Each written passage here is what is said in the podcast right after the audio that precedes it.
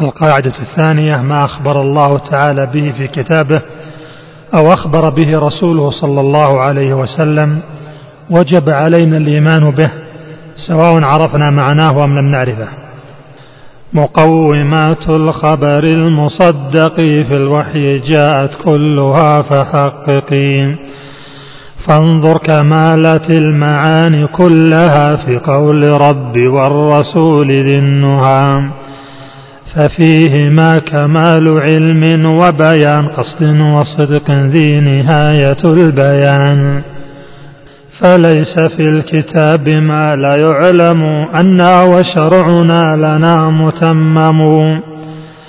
فواجب إيماننا بالخبر من الكتاب والحديث النير والجهة الحيز لا يجوز إثباتها أو نفيها تحوز.